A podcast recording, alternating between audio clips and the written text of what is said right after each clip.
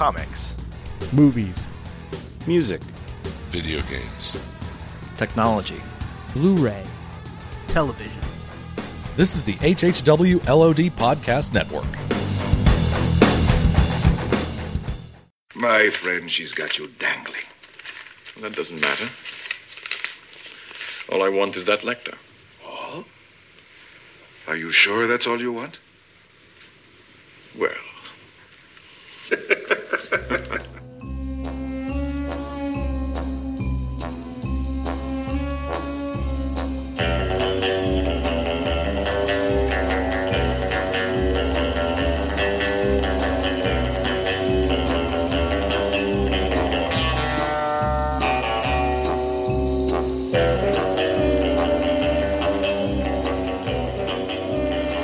Everyone, and welcome to Shaken Not Stirred, second episode on From Russia with Love. As always, this is John and Russ.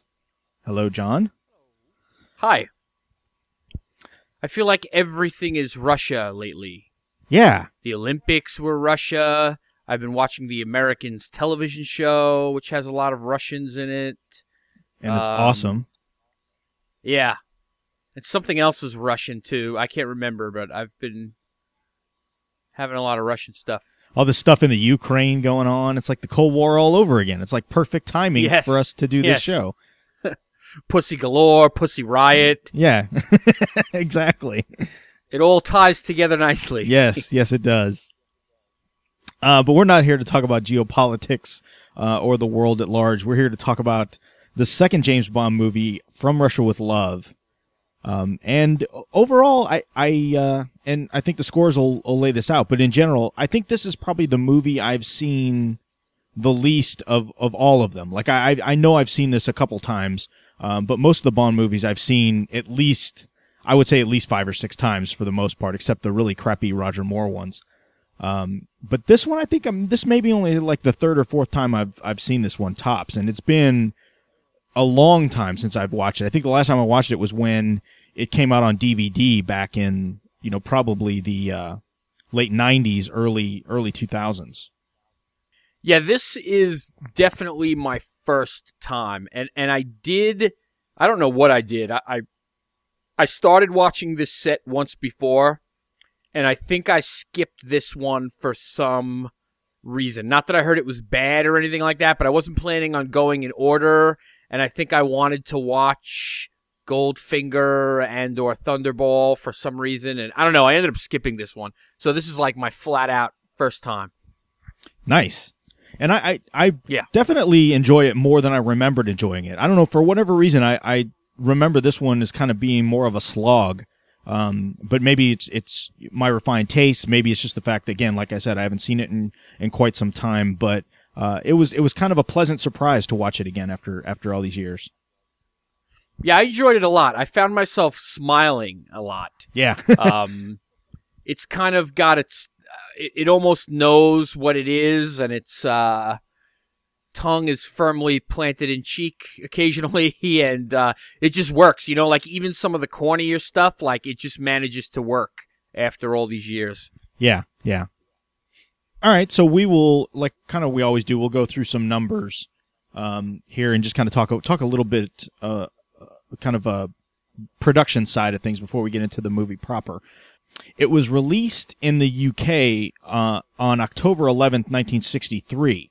So it was right about a year, a little more than a year away from uh, Doctor No. We kind of talked about this last time that uh, the first four or five of these movies are going to come out in pretty much rapid fire. Uh, it it didn't come out in the U.S.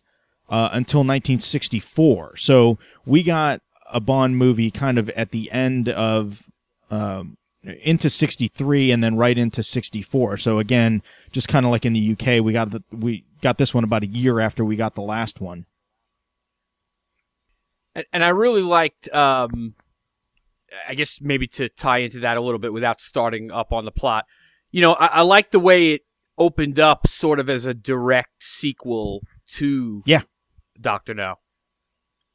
So that's kind of like a lost art, right? Like you know, we used to get sequels like uh, I don't know, uh, Lethal Weapon stands to mind. Like two starts up like right when one ended.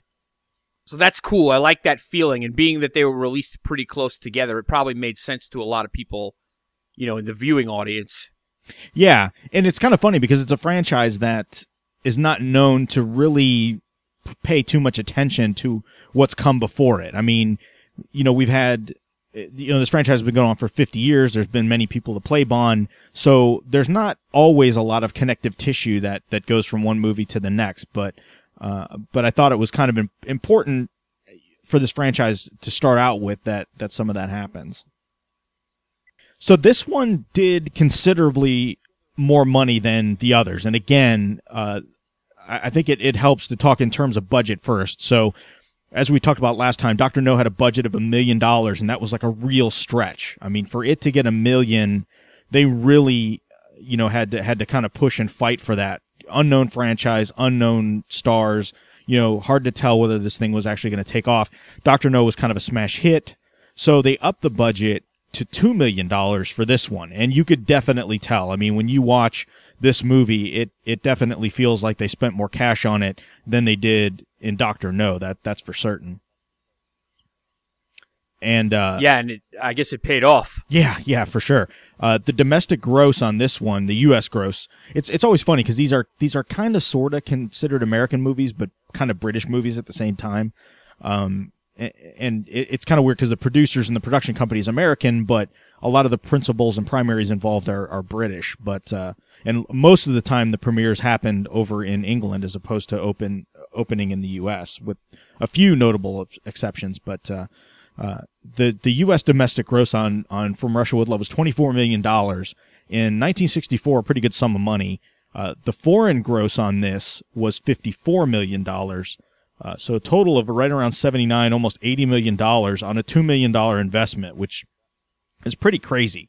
Um, I, I was looking, I think it was on IMDb that I was kind of combing through some stuff and they had some like rental figures and it looked like the rental figures and i'm assuming these fall outside of the domestic and foreign gross but combined were over like 40 million dollars uh, just on the rental and I'm, I'm assuming they mean probably home video in general maybe not necessarily you know rentals you know exclusively. So you know when you take almost 80 million and add another almost 40 million to it i mean that's pretty phenomenal that a it's had legs so you know, obviously in 1963 and 64 when this was released, there was no home video, there was no rental market. Um, so for a movie to kind of hit the 80s, I guess maybe late 70s even, I, am not sure when these all came out. I think it was in the 80s when these actually came out on VHS. Um, for it to kind of have that kind of legs is pretty impressive for, for a movie at that point that it, that was probably 20 years old, if not more. Right. And it's interesting, uh, you know, they, they doubled the budget and I almost get the feeling watching it and looking at the promotional stuff, especially the poster. And, and I don't know if this is the the poster that I'm looking at is kind of the like hand drawn, almost comic art yeah, one. Yeah. And and and I think part of their thinking was, all right, if we're putting two million dollars into this, we're gonna turn it up a notch with the women and the uh, you know, we really have to sell this with the babes and the violence and the, you know, I guess, I guess, I guess the term I'm looking for is just double everything if yeah. we're doubling the budget. Yeah, you know? yeah, yeah, they, yeah, and, and exactly. right there, yeah, and right there on the front of the poster, uh, you know, is of course uh, Tatiana, who is featured, but then there's the belly dancer who's in maybe I don't know a minute of the movie, and of course the cat fight is prominently displayed on the poster. Um, so it's just interesting the the way uh, you know the marketing works. Yeah, yeah, for sure. Uh, critically, very very well received. Uh, Rotten Tomatoes has it at ninety six percent on the critic side, and the audience score is at eighty four percent. So, uh, you know, a pretty pretty high overall. Um, even even high for for a Bond movie, which in general they tend to be fairly well received uh, for the most part. Uh, back as director is uh, Terrence Young. So we had the same director uh, from Doctor No that did From Russia with Love, and again, uh, you know, a lot of folks kind of kind of credit Terrence Young for being uh, the one to really set the pace for for Bond on screen. Uh, you know, as a you know, Fleming obviously set the tone for the character, uh, but Young really is is credited a, a lot with bringing him to life. Uh, so he- again back back behind the behind the camera. Uh, writers uh, on this are Richard uh, Maibaum and Joanna Harwood, and uh, music is by John Barry. So this is the first time that uh, that John Barry gets the music credits uh, all to himself. I mean, and with with Doctor No, Monty Norman kind of came up with the original theme and the score, and then Barry, you know, kind of composed it. And pretty much from here forward, for quite some time, it's it's going to be all John Barry. And you know, we we hear a lot of things in this score that we will hear in future Bond movies. Uh, you know, down the road, we definitely. You, you can definitely tell the, the John Barry touch on, on the score that we get in this one. Uh, and again, we'll, you know, when we, as we get into Goldfinger and Thunderball and, um, and some of the others, we'll definitely hear a lot of those repeating themes that he, uh, you know, kind of uses as a baseline and then expands out from there. Right. Um, so again, you know, Sean Connery is James Bond. We get uh, Daniela Bianchi as Tatiana Rom- Romanova. Um, and again, much like um, Ursula Andress, her voice was dubbed uh, by a lady named Barbara Jefford. And uh, I'm not really sure what the scoop was with uh, with her why they dubbed her voice. Uh, maybe it just didn't have the right sound. Again, that just seems to be a product of the time. But uh, I, I can understand Urs- Ursula Andress because she had a very very heavy accent. Uh, but I don't believe that Daniela Bianchi had like a really uh, strong foreign accent. So it's just kind of funny again to see the, the dub come in to, to play. Yeah, and it didn't really work as seamlessly No, this time. no, it didn't. There were a few times where, and I didn't know that it was dubbed for her, but when it happened, I said, "Oh, I bet they dubbed it just because of what we talked about last show with Doctor No and and everything." But uh, yeah, it didn't it didn't fit her quite as well as uh, as it worked with Doctor Doctor No. Yeah, and sometimes, especially with older movies, when you see it's kind of off a little bit, you don't know if it was just like bad ADR, you know, if they just couldn't line it up right because the set was noisy. Um, but it's just kind of funny, you know, now looking back on this stuff because all this stuff has kind of come on. I'm, I'm sure at the time it wasn't like really well advertised that uh, that their voices were being dubbed. Right. Um, Pedro Armand Armendariz uh, played Ali Kerim Bey, which was kind of he was kind of like a uh, I don't know how to describe him, kind of like a sidekick, but not really. Uh, he kind of played this this kind of uh, worldly Turkish gentleman uh, that had a, a boatload of kids and was in on everything. I mean, obviously being a part of the the spy game in in Turkey, but uh, um, I, I really liked uh, the the Kerim Bey character. I really I really liked what uh, what Pedro Armendariz uh, brought to the to the role. Yeah, I enjoyed I enjoyed him in the role definitely. Um, it almost seemed like something was missing. Uh, you know, like I was almost waiting for the turn from him. You know, I was almost waiting Ah, for yeah. him to not be on Bond's side actually, or some reveal. But uh, suddenly we open a train door and he's dead. Yeah, and sadly, in, in real life, he didn't make it through the filming of, of the movie. I mean, they found out uh, right before he got the part that he had cancer. He was really, really sick. Uh, they moved a lot of the shooting locations to the U.S. Uh, instead of uh, originally they were going to shoot some stuff in in Turkey, uh, especially like the the gypsy dinner scene, the you know the big cat fight uh, was all done on on stage as opposed to being done uh, in Turkey. And um, he he sadly he just he just got really really sick um, right as he was almost finishing uh, the movie and uh, actually committed suicide. I and I guess just because of you know the pain and and and the cancer and everything else. So just really kind of a sad um, a sad tale for him. But uh, but he really pushed uh, to have this this movie done and uh, you know really really wanted to be a part of it and they they accommodated accommodated him. It sounds like the best he could, best they could.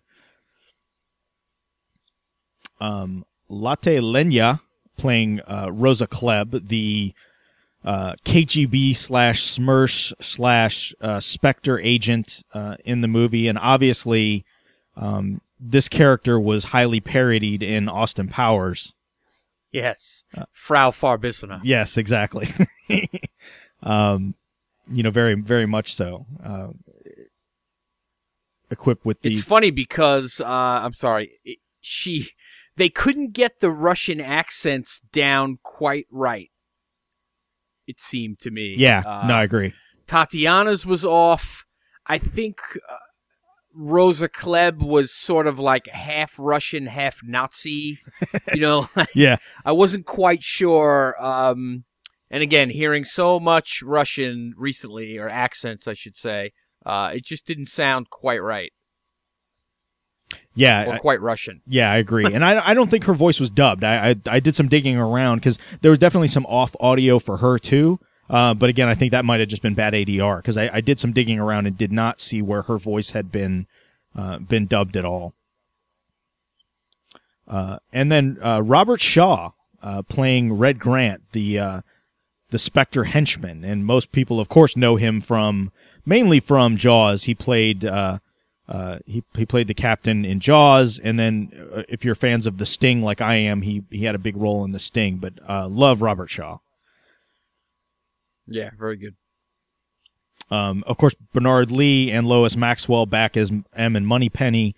Uh, and there was a really funny scene with the two of them when Bond sends the tapes back to uh, to headquarters, and they're listening with all these guys around there, and it starts to uh, Bond starts to retell kind of a racy tale, and M quickly uh, shuts the the the reel to reel off, I, and it was just kind of funny.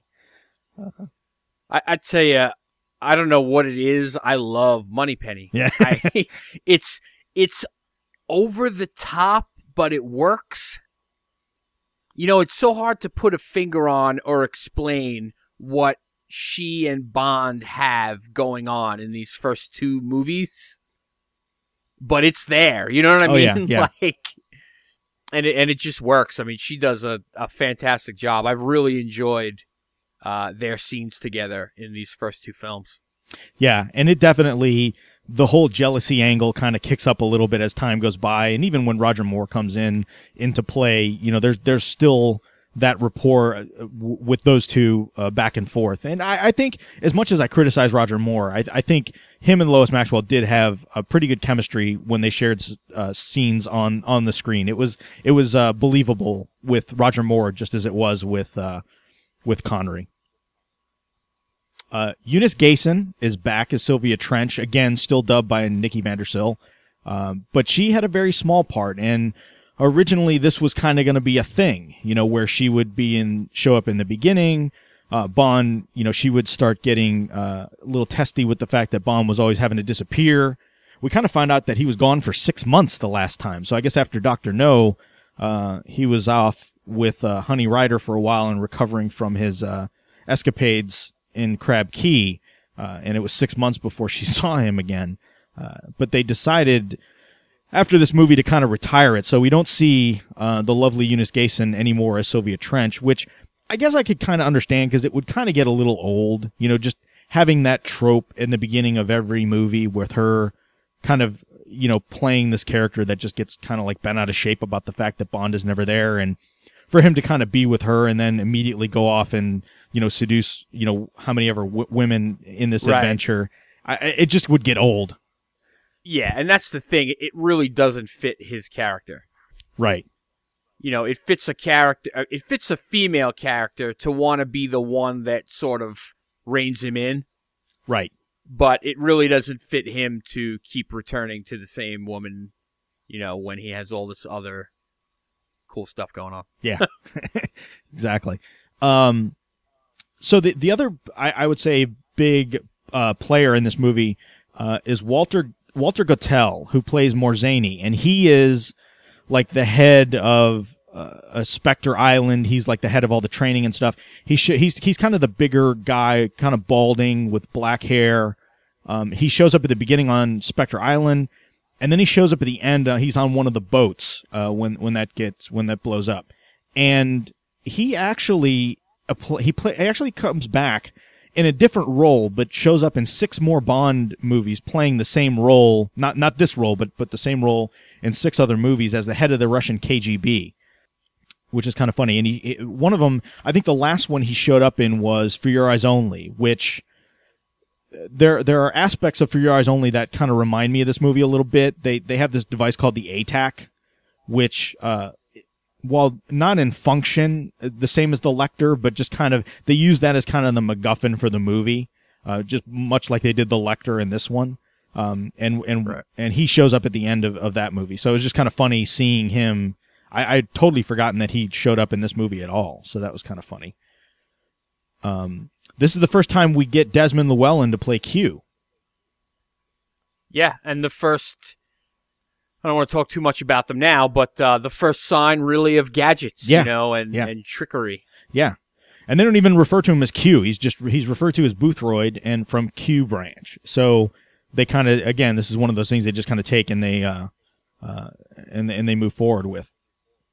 Uh, Martine Beswick plays Zora, and so she's one of the um, the belly dancing women that that appears in the Gypsy Camp. She's also the belly dancing woman that shows up in the opening credits scene. So so the lady, uh, the very attractive lady in the beginning, uh, that's doing all the all the belly dancing while the credit sequence is going on. That's Martine Beswick, and she uh, she's from Jamaica. So she was actually in the running, I think, for a role in Doctor No, and didn't quite get it. And she actually will show up uh, in another smaller role in uh, Goldfinger. So we haven't seen the last of Martine Beswick. Um, Something that you don't see anymore. You don't see people showing up as, you know, with different roles Yeah. in the same movie series. You don't wouldn't see that. Yeah, yeah, it's very uh, that that's a very uh, outdated concept too, which is kind of funny. I guess the closest we get now is like, uh, uh, you know, we Stan Lee. yeah we get we get Stan Lee or we get like Chris Evans playing, uh, you know, Johnny Storm in the Fantastic Four and playing Captain America in uh, his own movies in the Avengers. But uh, I guess that, that that that's a bit of a stretch in and of itself. Um, and the last uh, cast member I have just listed in my notes, not not that there weren't many, many more, but um, is Jan Williams, who played uh, Grant's masseuse, and I, I just thought she was worth bringing up. Yeah. Um, tough to be Robert Shaw in that scene. Yeah. uh, for sure. Um, couple other notes I have on the production side of things. So one of the one of the interesting things about this movie and the book really is, and the reason they chose this book uh, th- this book second to film was President Kennedy shortly after he was elected into office um, submitted like to Time magazine his t- the ten greatest novels uh, from his perspective, uh, and From Russia with Love was was listed as one of those ten novels. Um, and so when, when after they did Doctor No and they realized they kind of had a hit on their hand, um, they decided to do this one next since uh, it was such a fan of the pre- the president was such a fan of it. Um, and this was actually the last movie that President Kennedy saw in the White House. Um, he saw this, I guess, what three days before he was assassinated in Dallas. So like the, right before he left for Dallas, this was they they screened this movie for him in the White House.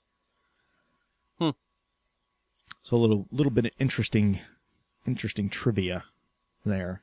Absolutely. and and just in general, this is like a favorite of a lot of the f- folks associated with it. I mean, Terrence Young says this is you know this was the best James Bond movie made uh, up until the point where he passed. Uh, Sean Connery also feels like this was the best one that he ever that he ever made. I mean, this was his favorite favorite one of all of them. Uh, and Cubby Broccoli like lists this um, and like for uh, uh, the Spy Who Loved Me as uh, as as some of his favorites as well, which is kind of funny because the, the spy who the spy who loved me definitely has a very Russian, you know, overtone with as well. Uh, you know, where Roger Moore hooks up with a with another Russian um, KGB agent. So, but we will get to that at another time. The Cold War made for a lot of material. Yeah, especially with this franchise. I mean, this was just completely steeped in in Cold War, you know, up until up until its demise. So, th- I guess I'll just talk about the ge- the general plot of this movie. Like the, this, so the point of this is Spectre is really hacked off at Bond for what he did to Doctor No and and kind of destroying their facility in the last movie. So they decide they're going to concoct this crazy scheme um, with this this uh, Rosa Klebb, who's this you know Smersh, which is kind of like a special division of the KGB, like secret, even more secret than KGB kind of thing. I guess maybe equivalent to like I guess our CIA, but maybe even even more secretive than that. Um, and they're going to concoct this crazy scheme where they think where they make the Russians think that the uh, British uh, slash Americans stole the Lektor, which is this uh, coding device that basically is kind of like the Enigma, Enigma machine from World War II that the Germans used, where uh, they, you know, it's it's just an uncrackable code in this machine that is able to translate messages back and forth. And then Spectre would, because they had um, they had uh, Romanova kind of on the inside, they would get the device back and then sell it back to the Russians um, for a price after concocting this whole thing to to to happen this way. And in the meantime, kind of get, like I said, get revenge on Bond for what happened. Uh, and of course, uh, insanity ensues and uh, a big train ride and a fight. And uh, lo and behold, the British retained control of the Lektor. It was such a crazy scheme that Grant had to explain the whole thing on the train to everyone. yeah, yeah, it wasn't extremely straightforward. Um, but again, it was kind of cool that it, it picked up from you know Doctor No, and you, you know again, it wasn't it wasn't like this crazy maniacal we're gonna conquer the world with like a death ray kind of thing. It was just like we're gonna extort this device, kill our enemy, and make a boatload of money in the process. Uh, yeah, I th- I think it worked well enough. I mean, uh, it was a little convoluted. Um, we did have to lean on we did have to lean on some exposition to sort of make sure the audience was straight with it, but uh, but it worked well enough. Yeah. Uh, this is the first time we uh, now grant it's only second movie, but this is the first time we get a true like cold open where we get you know at the beginning, you know Bond is kind of walking around, which is kind of funny. I don't know if you noticed uh, on the Blu-ray, but it was very obvious they overplayed the makeup on Connery to make it look like he almost looked clownish. Yes. Um, which I thought was kind of funny. Uh, and and so you know we get Grant sneaking up on him and using the the garrote in the in the watch uh, to strangle him, and then we find out it's uh it's not really Bond. It was just somebody you know playing, and it was just all an exercise to to kind of test uh, Grant uh, and you know and to to test out Grant. Um, and then of course we cut to the opening credits, uh, which again, it, there, it's funny because this one had an actual song named "From Russia with Love," but there was, n- but it wasn't like the opening credit song like we'll see. Uh, I guess the first time we'll see that as the next movie, which is Goldfinger. Um, but the song did play uh, when we first meet Bond in the movie with him and Sylvia when they're kind of by the lake or whatever, and then it closes out the movie. That's kind of the end credit song, if you will. Now, here's a, a newbie uh, Bond question. Do all of the opening credit songs sort of meld into the same Bond music usually? Yes.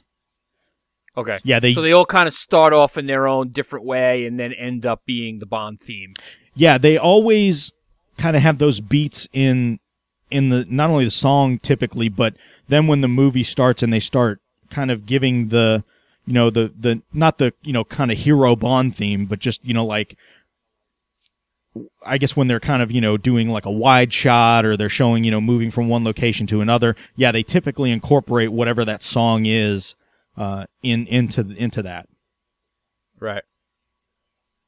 And this one was odd too because for an opening credit scene, most of the time in the Bond movies, it's like silhouettes or things are animated or nowadays they're CG'd. Uh, and in this one, it was like a real live person. I mean, they basically used, um, like I mentioned, they, they used Martine Beswick, uh, and her belly dancing and just kind of like projected the credits onto her, uh, onto her midriff. And I thought it was pretty cool. I mean, I had I don't remember seeing anything like that anywhere else. No, and I, I can imagine in you know 1963, 1964, uh, that being pretty risque. Like you know, kind of seeing a woman dressed, you know, or not dressed like that, and uh, you know, kind of gyrating around the screen was probably uh, was was probably something that was talked about. Yeah, and I mean, again, I, I thought this movie was risque in a lot of places. Oh, like yeah. they were trying to turn it up, you know, to make sure that uh, they had a market to sell it to. I mean, even like um, there was those weird uh like lesbian overtones when Oh yeah, yeah. with uh with Colonel Klebb, She was sort of giving um Tatiana the once over there and and uh yeah. Like that was weird, you know, and even weirder for 1963, I would imagine. when it's funny and, th- and i think that's one of those when i was a kid like i would that wouldn't have like I, that would have just completely blown past me uh Right. and it was watching it now i was like wow she's uh she's totally coming on to her yeah. um which is kind of funny but yeah the other thing i noticed i'm, I'm skipping ahead a little bit here but but it's just again since we're talking about you know kind of the tone and things being more risque um when when we first when tatiana first goes to seduce bond and you know he's he's done the whole thing where he switched into the to the uh, bridal suite you know so it has the mirror so they can record behind him. And he's in the bathroom and he hears the noise and he walks around and where his bed is that room is dark. And you kind of see that figure that runs across and hops into the bed. And i'm watching that and i'm and you know part of it i think is because uh the, the blu-ray is is really sweet looking i mean this this thing looks pristine i mean they really did a good job cleaning this thing up um so when she's running across behind like the curtain, it's like a sheer curtain or whatever, she has no clothes on. I mean, she is absolutely stark buck naked. Um, a- and it's funny because I, I kind of, I was like, it doesn't look like she has any clothes on. And I, I, not to be pervy, but I, I like rolled it back and then watched it again and got a little closer to the TV. And I was like, sure enough, she has nothing on. uh, which I, I again, you know, I don't know how much, you know, especially after that print had probably been run through the ringer, you know, four or five times, how much you'd have uh, have noticed that. But that was definitely, I'm, you know, th- something that I was surprised got past the censors. Right.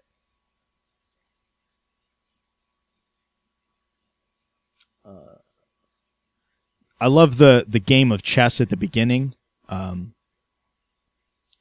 that was like the craziest thing with like I, I, I've I've never watched a chess match, but uh, Right. I'm guessing that's you know if you're if you're going to spectate on chess, I guess you know that uh, you'd have somebody up there moving the pieces around at uh, on a big board so everybody can see. Uh, and, it- And I just liked that. Uh, I liked that that villain. Uh, I guess it's Kronstein. yes, Kronstein.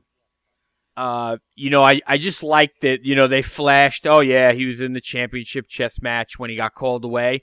And then when they're talking strategy, he's totally the chess master, like working three moves ahead. Yeah. And setting everything up. You know, it was just very like.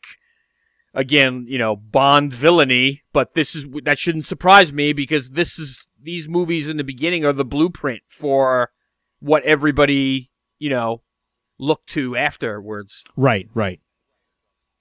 And we, and we could see too. It was kind of cool. You know, he got the very again very Cold War, very low tech, where he gets the message, uh, you know, in the glass that just says, you know, Spectre wants to see you right away, and you know he kind of finishes off the almost like maybe he was toying with his opponent in the chess game, and then once he got the nod, he was like, okay, I've got to cut this off, and wins in two moves, and and hauls out of there Right.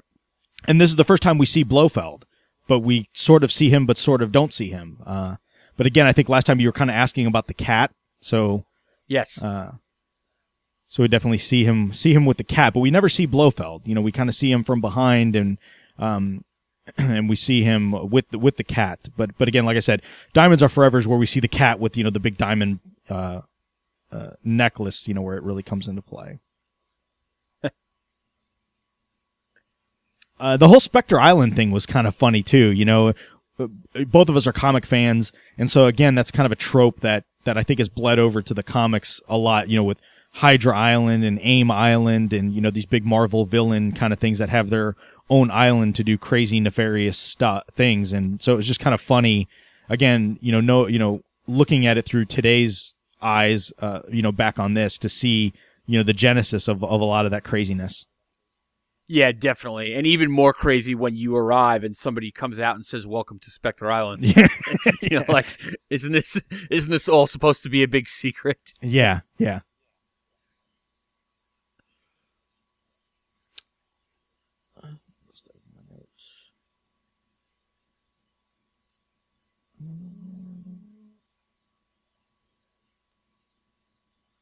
We get a couple. This is two where we start to get the typical Connery, uh, James Bond like one liners where he gives like the cheesy one liners, uh, but still make you chuckle. Uh, and one of them, I guess, is when he's when he's looking through the periscope up at the in the Russian embassy, and uh, Kerim Bey is saying something to him, and he's looking and he sees kind of uh, the backside of Tatiana Romanova, and he's like, "Oh, I think things are shaping up nicely." Yeah. Yes. And then uh, and then of course when uh, when they they kind of trail that uh, the the Russian agent and he's trying to escape out of the the window that happens to be the woman's mouth and you know uh, Bey ends up shooting him and uh, he falls out and he's like oh he, she should have kept her mouth shut. I mean it was just it, it's so cheesy but I wanted to ask you about that poster because it's so it's so prominent and it's a Bob Hope movie which sort of stands out when you're looking at it. You know, is it something that was a much older movie? Is it something that was going to be released? Was it like a you know, I kept looking at it going, is that like a promo for something that's coming out or is that something that is long gone or is it totally fictitious? I'm not sure you know I I don't think I paid attention to the fact that it was that that's what it was I am not sure Yeah. It's you know, it's another one of those things that you don't uh you don't see anymore. Like there's never any real world stuff in movies anymore. right right You know, like even even if you remember like sitcoms in the 80s, they would like talk about other shows. or they would Yeah. or they would have like real products in the kitchen, you know. Um and now I, I guess, you know, nobody wants to give anybody any free advertising or whatever the case may be, but uh you don't see stuff like that anymore. yeah You know, you'd never see a Brad Pitt poster in a Bruce Willis movie. Right, right, right. I think maybe the closest we got that, and again, it, I, I think it, more '90s, I guess, than '80s, but was the Last Action Hero, where the real world had all those analog. You know, uh, Stallone was the Terminator on the motorcycle, and you know, just all that, you know, the crazy, Right, uh, right. you know, juxtaposition. But yeah, you're you're right. Um, what else? Do I have?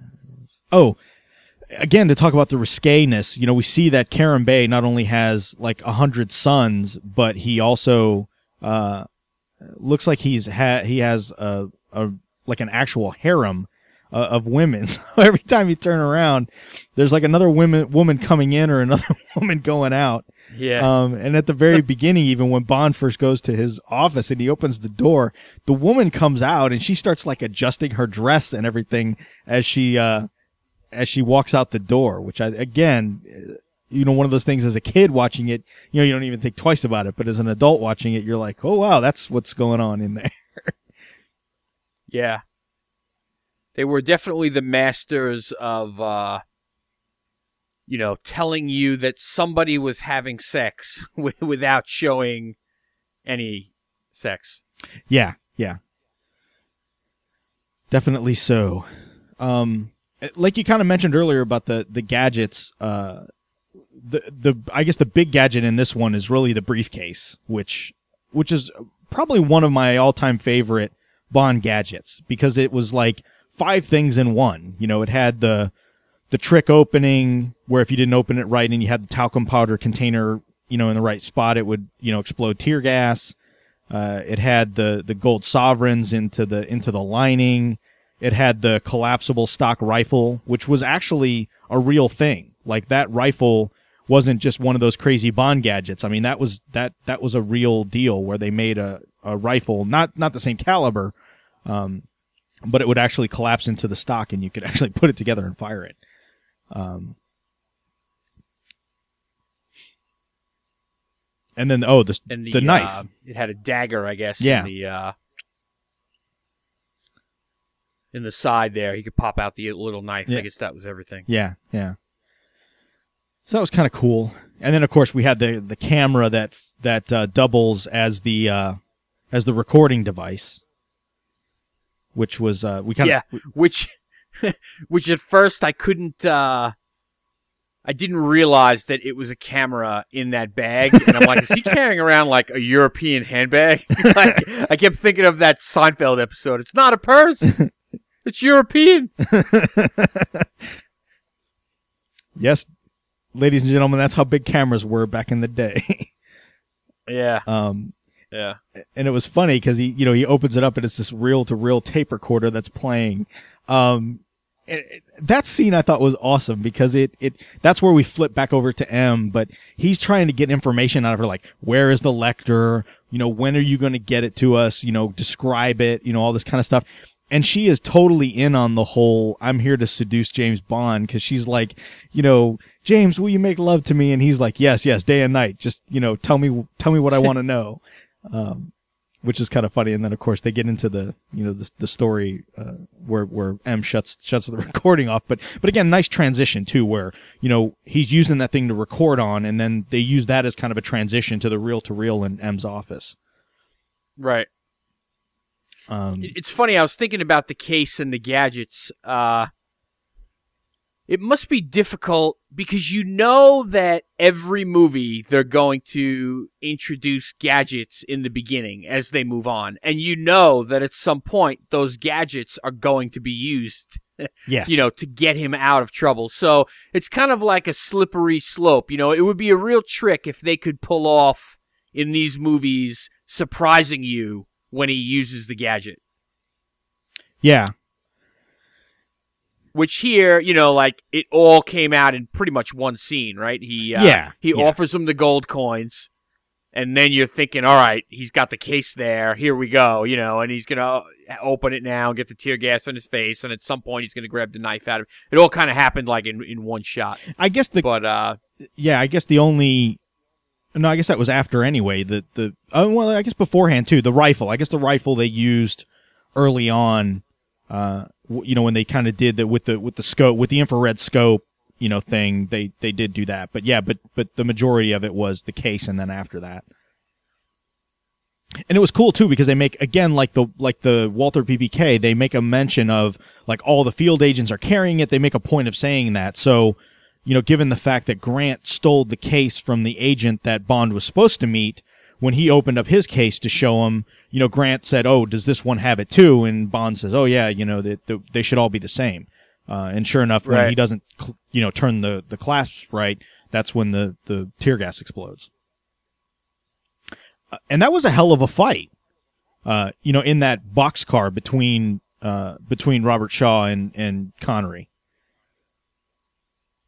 yeah, again turned up a bit from the fights that Connery uh, was in in Doctor No. Yeah, and and apparently, it's funny. I was listening to the commentary on on this a, uh, a few days ago, and Terence Young originally was just going to have the stunt doubles do it. You know, he told him, you know, he came up and choreographed the whole thing, and he was going to have the stunt doubles, and he kept like really putting it in their face. Oh, you guys couldn't handle it. You know, it's just it's too much. You know, it's too too violent. You'll get hurt. You know, you, I don't think you could pull it off. And he really kept like chiding them to the point where uh, Robert Shaw and Connery just kind of got pissed off at him uh, to the point where they were like, no, we're doing this. Uh, so I think everything but like one or two of the little sequences was all really Robert Shaw and Connery that were, you know, beating the hell out of each other, uh, in that scene, which again, I, I, it definitely makes it look more authentic.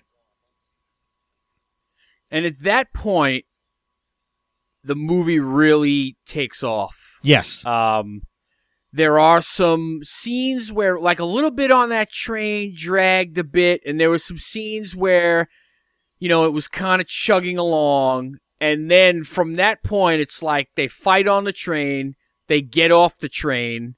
The people that were supposed to meet Grant, I guess, now attack them, right? They take off on the boat. They have trouble with, you know, a team they have to handle on the boat. Then there's the helicopter. like it really just Yeah. is a speeds up from the train to the end. It's just like adversary after adversary, a lot of action, a lot of explosions, you know, right through to the end. Yeah. Yeah. It's definitely, you could definitely tell that's where the, the preponderance of the, of the budget, I think, went to at that point. But, but yeah, the helicopter scene was pretty cool too, because I think that was obviously an homage. I don't know if you've ever seen the Hitchcock movie North by Northwest. Um, but it, it's one of those, it's, I mean, you've, I'm sure you've seen that scene before with Cary Grant where he's running and the helicopter's chasing him and he's kind of running back and Yeah. forth. And so, I mean, that was an obvious homage to, to that Hitchcock thing. Um, and again, uses the, the, I thought that was kind of, uh, funny where he, you know, he uses the, the rifle to hit the guy, uh, who drops the grenade, and then you know the the helicopter. Very Bond. That, I mean, that's just a very Bond thing. You know, the dropping of the grenade and the helicopter exploding. I just I thought it was funny that like uh, what were they trying to do? Like run him into the ground with the helicopter? I guess so. Yeah, just like clip them. I guess get low yeah, enough to. they just kept flying like really low, and like he'd hit the deck, and it would like just miss skimming the ground Yeah. with the helicopter.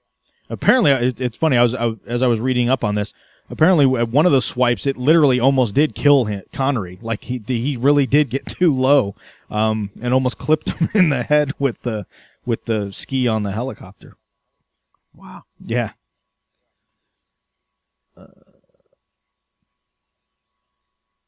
One other thing I have uh, in my notes, which is uh, going back a little bit uh, from what we're talking about. Um, I liked the uh, the picture of Tatiana that uh, Bond is told to give back to Moneypenny, and he autographs it. Yes. And there's your "From Russia with Love," Yes. Yes. which again you don't get titles of movies that like have a direct you know moment in the movie much Right, you know right. like most of the titles kind of allude to something or explain a little bit of what's going to be going on in the movie this is like a direct yep there it is from russia with love you know you don't see that anymore Yeah, I, I, and I think the Bond franchise is kind of very clever in the way it comes up with that. I mean, uh, not to get too far off topic, but like Skyfall, like I remember when that movie came out, I was like, well, how are they going to like tie that one? Like, what does that mean? Uh, and, and they were really good about keeping it kind of a secret until the end of the movie. And then it was like, oh, that's what that's all about. The gypsy fight, we didn't talk talk too much about the gypsy fight, but that was kind of an interesting sequence where Kerim Bey kind of takes him out to the to these gypsies that he kind of uses almost like his henchmen. I'm sure it's kind of like a trade favor for favor kind of thing with these gypsies. And, um, there's a dispute between, you know, two of these women fighting over, you know, one of the gypsy men. And the way they settle it is to basically get into a fight.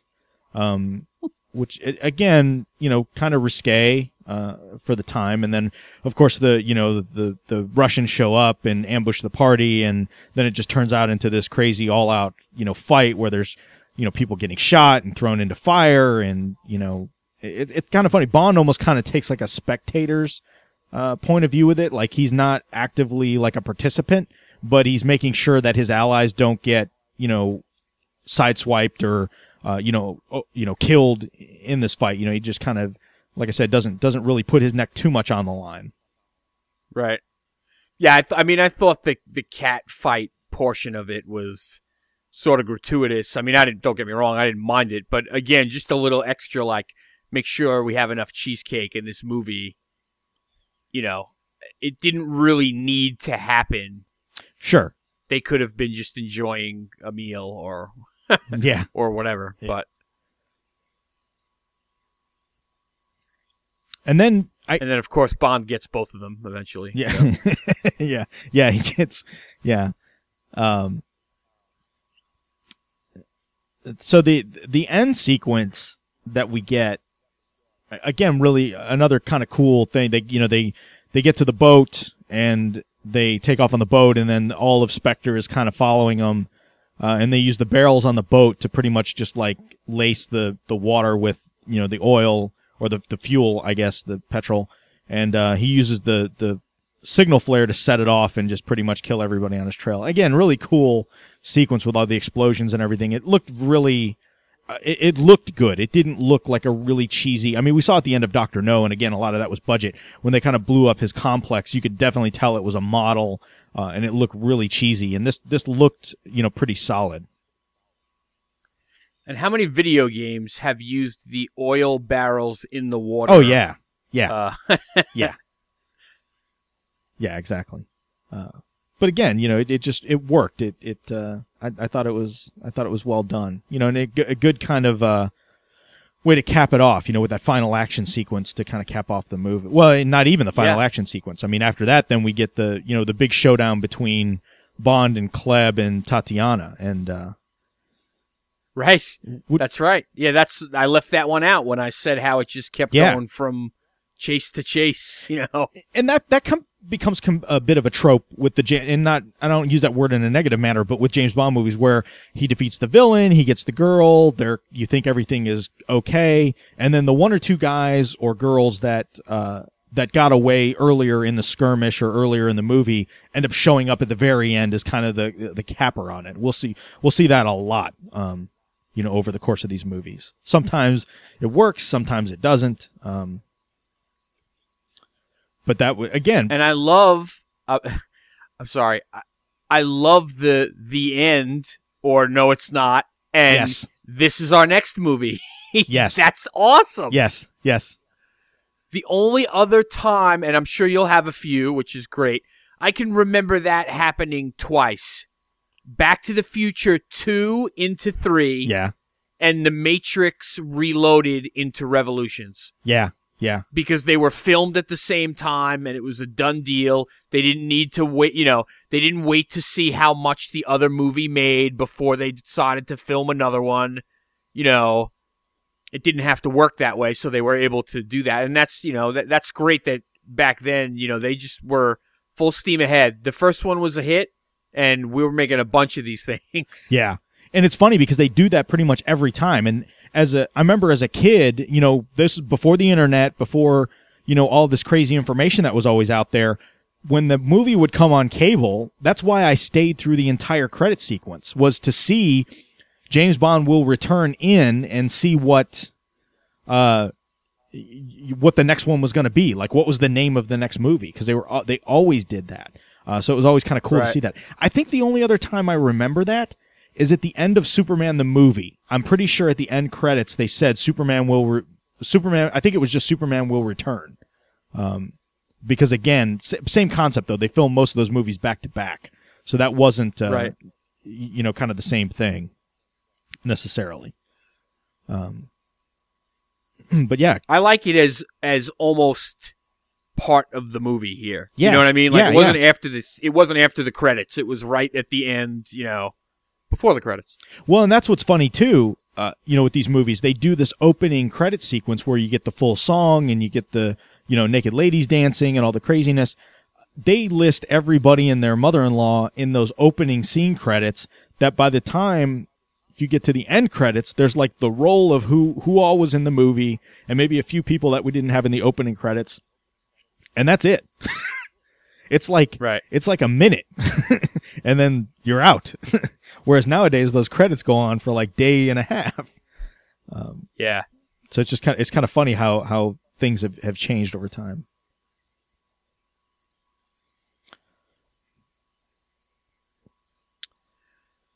Yeah, so let's let's talk about our scoring uh, and, we'll- and and points as we'll go through that. So the uh, again, this movie gets two points bonus for it being Connery as Bond. We talked about that last time about how our scoring methodology. Uh, and again, the purpose of this is to take key elements of what makes a Bond movie a Bond movie, kind of quantify those into categories. John and I are each going to score them out, and then hopefully by the time this is done, we will rank them and determine, uh, based on these arbitrary metrics, uh, what the the quintessential Bond movie is. Uh, so the first category we have are the women, the babes, um, and uh, I gave this a six. Uh, this was definitely not up to. I mean, to me, there were just so many, so many of the women in Doctor No were just spot on, and and a lot of it just has to do, like we talked about last time. Ursula Andress was the first one, and then you know Eunice Gayson, you know, her premiere in that movie, and just some of the other, you know, the the whole Miss Taro, um, and Tatiana Rom, uh, Romanova was. I mean, uh, she she was an attractive woman. I mean, Dian, Dianella Bianchi was an attractive woman, but not like of the caliber of the women in the previous. Uh, we definitely had uh, Eunice Gayson in there to kind of bump it up a little bit, and then of course, like I mentioned, the masseuse, which was uh, and and the belly dancers was uh, was definitely a t- uh, you know bumped it a little bit. So I just thought this was like better than I'm I'm I'm looking at like five as like average. Like five is just like yeah, it was it was you know solid enough. So to me, this bumped it up just a little bit, and I I gave it a six. Yeah, I'm right with you. I went with the six as well, and, and just mostly, you know, we have a baseline here now. Where we started with Doctor No, and uh, I, I gave the Babes and Doctor No an eight, and so exactly like you said, Russ. Just not quite Doctor No par. Um, you know, not enough. Um, Sylvia Trench. You know, she was gone yeah. very early, and we're big fans of her. And uh, the lead babe, if you will, was down a, a, a little bit from Doctor No. Um, I did enjoy the cameo babes in this movie, as you've mentioned, but I went with a six as well, which is nothing to. It's not disparaging, you know. Right. A two Bond babe movie is you're probably doing pretty well for yourself in the looks department. yeah, exactly. Um, so gadgets and cars. Uh, I gave this one a five, again, mainly just for the suitcase. I mean, to me, the suitcase is like the quintessential Bond gadget. Um, and I guess Grant's wristwatch, you know, the whole garage and the watch thing, which, which you will see in movies, you know, in the future, though, that gimmick will come up, um, again. Um, but it, but it just wasn't like, I, I think we'll see some really cool stuff coming down the road. So to me, this was like average, you know, run of the mill, you know, solid effort on the gadget front. I mean, and, and like we said, Dr. No was the first, so it suffered uh, quite a bit and the scores were low from that from the last time. So I'm, I'm pretty much middle of the road with the gadgets in this one. I went one point higher. I gave it another six for gadgets, just because uh, we also got the dagger shoes. True, true. and we also got uh it might even be a I don't think it's a real gadget. It wasn't like spectacular or anything, but uh the the phone bug detector, the little uh right, right. it looked like it looked like a little tape measure in his pocket that was Sure. looking for uh bugs in the room. Um you know, nothing spectacular, but a good number of them, Yeah. which gave it an extra an extra point. And I. I guess the camera recorder, tape recorder thing was, would I guess you'd consider that another one. sure.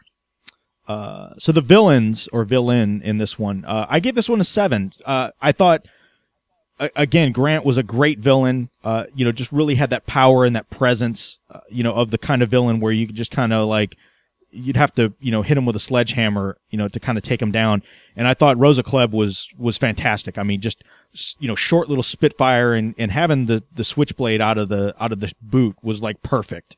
Um, you know, very much fit her character. And then Kronstein is kind of the arrogant jackass, uh, worked well enough for me. So I, again, b- about where we were at with Dr. No, uh, for me, at least with a seven.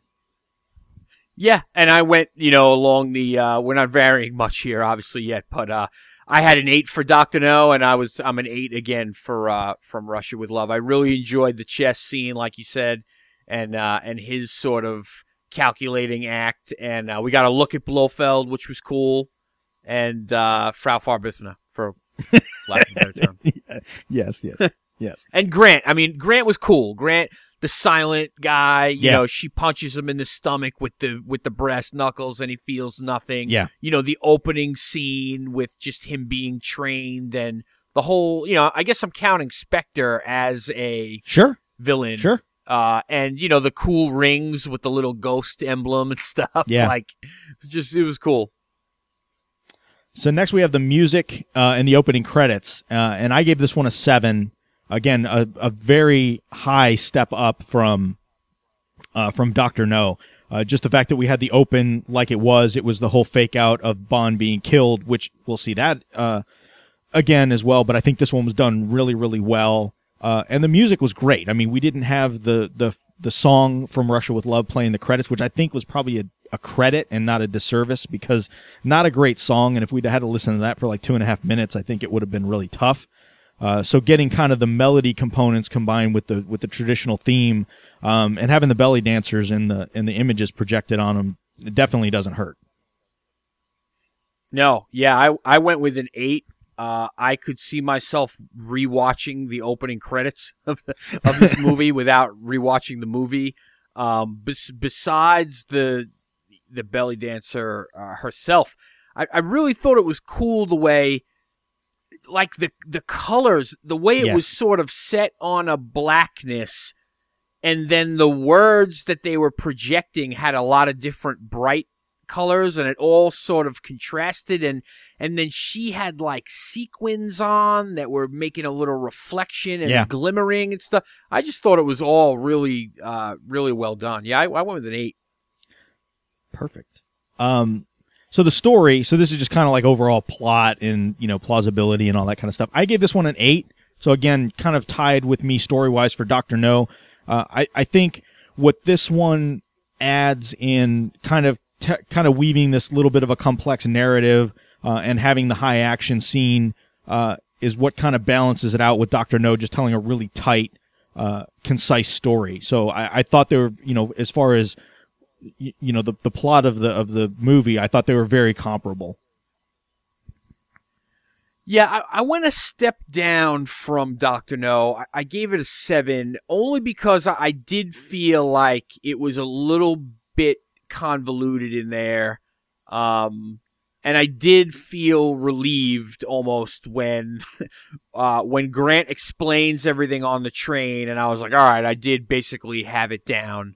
Um, but I did get confused a little bit early on. I th- I just think it tried to do a little too much and it made the tone kind of strange, like we were talking about. There was a lot of talking and explaining and moving of pieces for the first half, and then the whole second half is just action sequence followed by another. Right. Um, not bad. It was definitely still a good story that I enjoyed, but one step down from Doctor No. Yeah.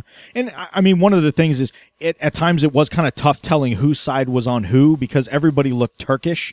Um, yet some of them were Russian and some of them were not. So it just was kind of like, you know, the only way you could, I guess, tell who the Russians were was when, you know, Grant would kill them. So, um, so yeah, it did, it did make it a little confusing. So that's kind of got everything summed up to the point. So now we hit the bonus round. Um, and John and I have struggled with, uh, some of the quantifications for the bonus round. And I think what we've come up with is, uh, Bond as a character, as a person, as he was written, um, and you could probably argue maybe Ian Fleming himself was a, a bit of a misogynist.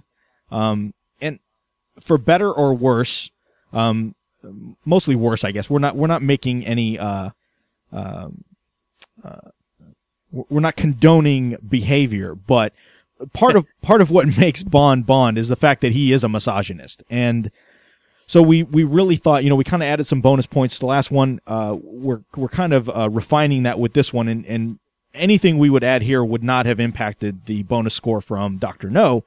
Um, but we thought when he exhibits behavior that's a bit misogynist as well as, uh, being, uh, you know, signs of, you know, drinking and alcohol and whatnot, uh, that that was worthy of adding a little bit of a bonus point, uh, to it. So, uh, so we, we kind of, like I said, we've been struggling with this one and it's something we've, uh, we've wanted to add without, uh, coming across as a couple of pigs. But, uh, but I think we finally, uh, finally found our, our, our path on this one.